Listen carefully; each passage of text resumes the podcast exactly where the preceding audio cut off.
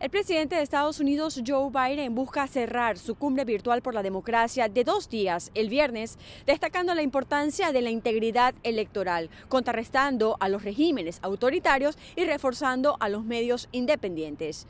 En el primer día de la cumbre, Biden anunció planes para que Estados Unidos gaste hasta 424 millones de dólares en todo el mundo para apoyar a los medios independientes, el trabajo anticorrupción y mucho más. La iniciativa surgió cuando pidió a los líderes mundiales que trabajaran con él para revertir lo que llamó una disminución alarmante de la democracia en todo el mundo. Está previsto que el presidente pronuncie un discurso de clausura a los líderes y grupos de la sociedad civil el viernes por la tarde.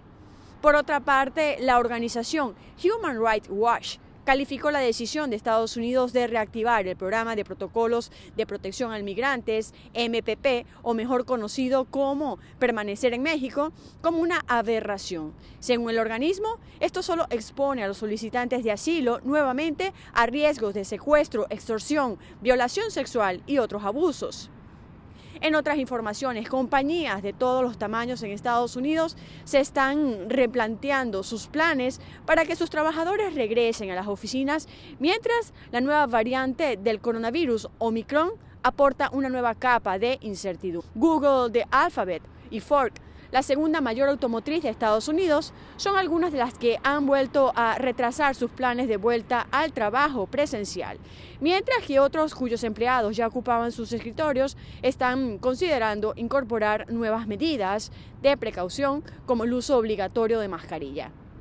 Y por último, el miércoles, Estados Unidos llegó a 200 millones de personas con esquema completamente de vacunación en medio de un repunte de infecciones y hospitalizaciones en plena época navideña que incluso afecta a Nueva Inglaterra, una de las zonas con mayor tasa de vacunación contra el coronavirus en todo el país. Desde Washington, Sofía Pisani, Voz de América.